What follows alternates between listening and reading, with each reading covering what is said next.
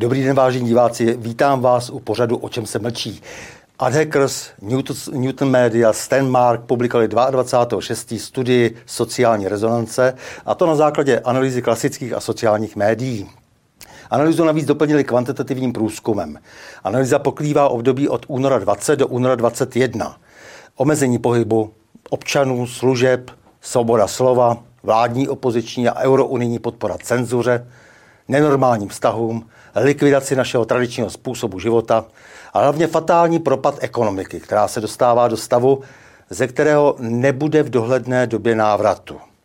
Enormní zadlužení státu, jež zglajšaltovaná média vůbec nereflektují. Ale občané reagují a výzkumníci jim naslouchají. Takže pojďme se soustředit na českou realitu, ale nezapomeňme na kontext minimálně euroamerický. Je tu s námi profesor Ivo Budil, výrazný český antropolog a spisovatel, takže člověk, který všemi možnými způsoby je schopen reflektovat skutečnost. Ivo, překvapilo tě něco na průzkumu, který se dostal do vlastních rukou a vlastním okem prozkoumal?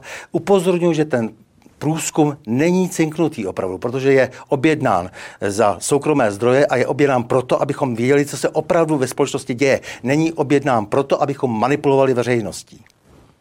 Děkuji. No tak ukazuje se, že česká populace, že česká společnost se příliš neliší od ostatních evropských národů, evropských populací. Respektive prožívá své krátkodobější obavy, které vyplývají ze současné krizové situace, to znamená starost o zdraví, o životní úroveň, ekonomické obavy, o životní styl, o svobody, na které, o které, na které byli zvyklí a podobně. Podobně, ale zároveň se stejně jako v jiných evropských národech do nich promítají obavy dlouhodobější. To znamená obavy, které vyplývají vůbec z historické a civilizační situaci, ve které se nacházíme.